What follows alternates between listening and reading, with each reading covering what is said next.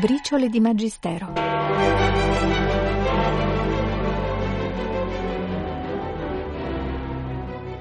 La festa della Sacra Famiglia dell'anno 1959 dà occasione a Papa Giovanni XXIII di ricordare che anche il Papa proviene da un nucleo familiare e che su questa cellula umana si fonda la pace di tutte le nazioni. Anche egli che vi parla è uscito come voi, come tutti, da una casa e pensa con intima commozione a ciò che valsero nell'animo suo di fanciullo gli esempi di pietà religiosa e di virtù domestiche trovati nella casa dove è nato. Ogni famiglia, infatti, fondata sulla operosità, sul mutuo rispetto, sul timore di Dio, è la forza e la robustezza dei villaggi, delle città, delle nazioni.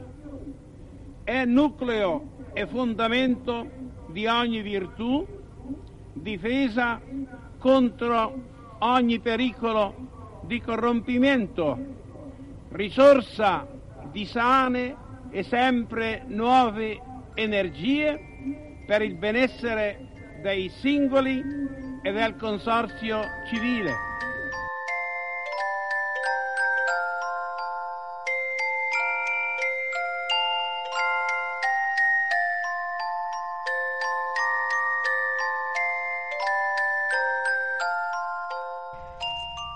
Le vacanze, istruzioni per l'uso, sono necessarie, ma con alcune avvertenze. Ce lo ricorda Papa Giovanni Paolo II all'Angelus del 6 luglio 1997. Destinatari speciali delle sue parole, i giovani. Perché la vacanza sia veramente tale e porti autentico benessere, occorre che in essa la persona ritrovi un, un buon equilibrio sia con se stessa che con gli altri e con l'ambiente. È questa armonia interiore ed esteriore che rigenera l'animo, restituisce energie al corpo e allo spirito. Uno dei valori della vacanza è quello dell'incontro, dello stare insieme agli altri in modo disinteressato per il piacere dell'amicizia e del condividere momenti sereni, conoscendo tuttavia l'animo umano e i condizionamenti della società, dei consumi, vorrei suggerire specialmente ai giovani di fare vacanze sane, che siano cioè di sana evasione, evitando trasgressioni nocive alla salute propria degli altri. Altrimenti si finisce per sprecare tempo e risorse e di tornare dalle ferie tanto attese senza alcun beneficio. Evadere può essere utile, ma a patto che non si evada da sani criteri morali e anche semplicemente dal doveroso rispetto della propria salute.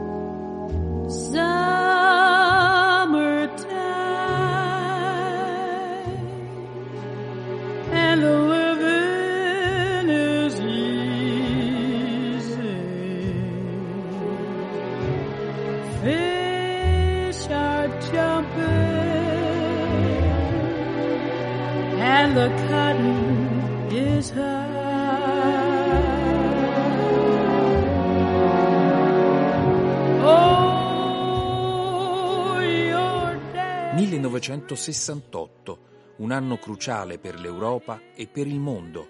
Nell'entusiasmo per il progresso e per i rivolgimenti sociali in corso, Paolo VI intravede tuttavia con grande lungimiranza pericoli potenziali derivanti in particolare dalla società dei consumi. Radiomessaggio di Natale. Un fenomeno grandioso e complesso si delinea davanti allo sguardo esterefatto dell'uomo contemporaneo. Innanzitutto il benessere stesso che l'intelligente e faticosa opera umana va suscitando diventa facilmente fonte di nuovi bisogni e spesso di più gravi malanni. Il progresso medesimo crea in certi campi pericoli enormi e spaventosi per l'intera umanità e l'impiego che l'uomo moderno può fare delle forze micidiali di cui egli si è impadronito distende sul nostro orizzonte non più la speranza, ma nubi pesanti di terrore e di follia. La pace dei popoli, o per meglio dire, l'esistenza degli uomini sulla faccia della terra è messa in pericolo. Il potere distruttivo dell'uomo moderno è incalcolabile e la fatale probabilità che tale potere abbia a devastare la città umana dipende da cause tragicamente libere che né la scienza né la tecnica possono di per sé dominare. Succede allora che alla speranza subentra l'angoscia e purtroppo anche per altra via la nostra generazione giunge ad analogo risultato. L'uomo di oggi si è accorto che tutta la costruzione del sistema economico e sociale che egli faticosamente costruisce con superbi risultati pratici, minaccia di diventare la sua prigione e di privarlo della sua personalità per assimilarlo ad uno strumento meccanico della grande macchina produttrice, la quale, mentre offre numerosi e meravigliosi miglioramenti esteriori, lo assoggetta ad un colossale apparato dominatore. Nascerà così una società ridondante di benessere materiale, soddisfatta e gaudente, ma priva di ideali superiori che danno senso e valore alla vita e quasi sorda al gemito dei poveri, vicini o lontani, che pur essi uomini si chiamano e fratelli sono.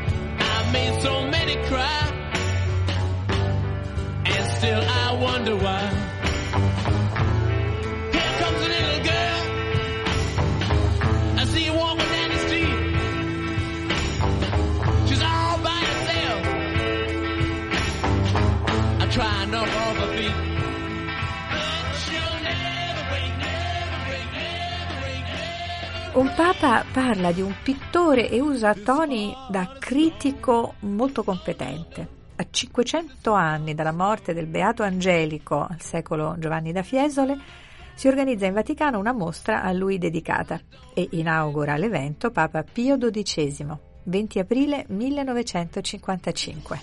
Torna infatti al sommo onore dell'Angelico l'essersi imposto in ogni tempo all'ammirata attenzione degli studiosi e in, né in verità egli potrebbe essere trascurato da chiunque si accinga a tracciare le vie maestre lungo le quali si è sviluppata la cultura occidentale di cui egli è senza dubbio un pilastro, sia come interprete della sua epoca, sia come efficace promotore dell'avanzamento di quella.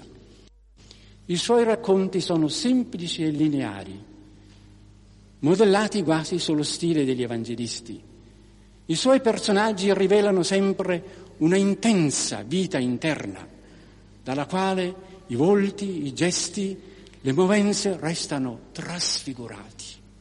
Narrando o mostrando al popolo i divini misteri, egli si comporta da corto predicatore qual era, cercando di suscitare una immediata ammirazione con gli elementi descrittivi e decorativi per poi parlare più pacatamente all'intimo dell'anima.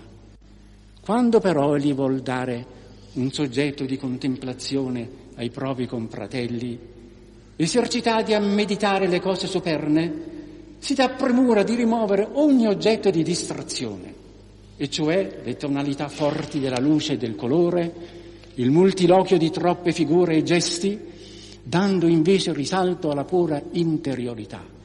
I corpi allora vengono sublimati in una diafanità e leggerezza sopraterrena. Gli spazi si vuotano, i volumi si contraggono e scompaiono le parti decorative a lui tanto care, quali sono i gentili paesaggi della sua Toscana e le nuove forme architettoniche create allora dal Brunelleschi. Ne risulta così uno spirituale lirismo erompente da purri accordi interiori che aleggia ancora nelle celle e negli ambulacri del suo convento di San Marco in Firenze, le cui pareti da sé sole basterebbero a celebrare la immortale gloria di un artista. Gloria in excelsis Deo,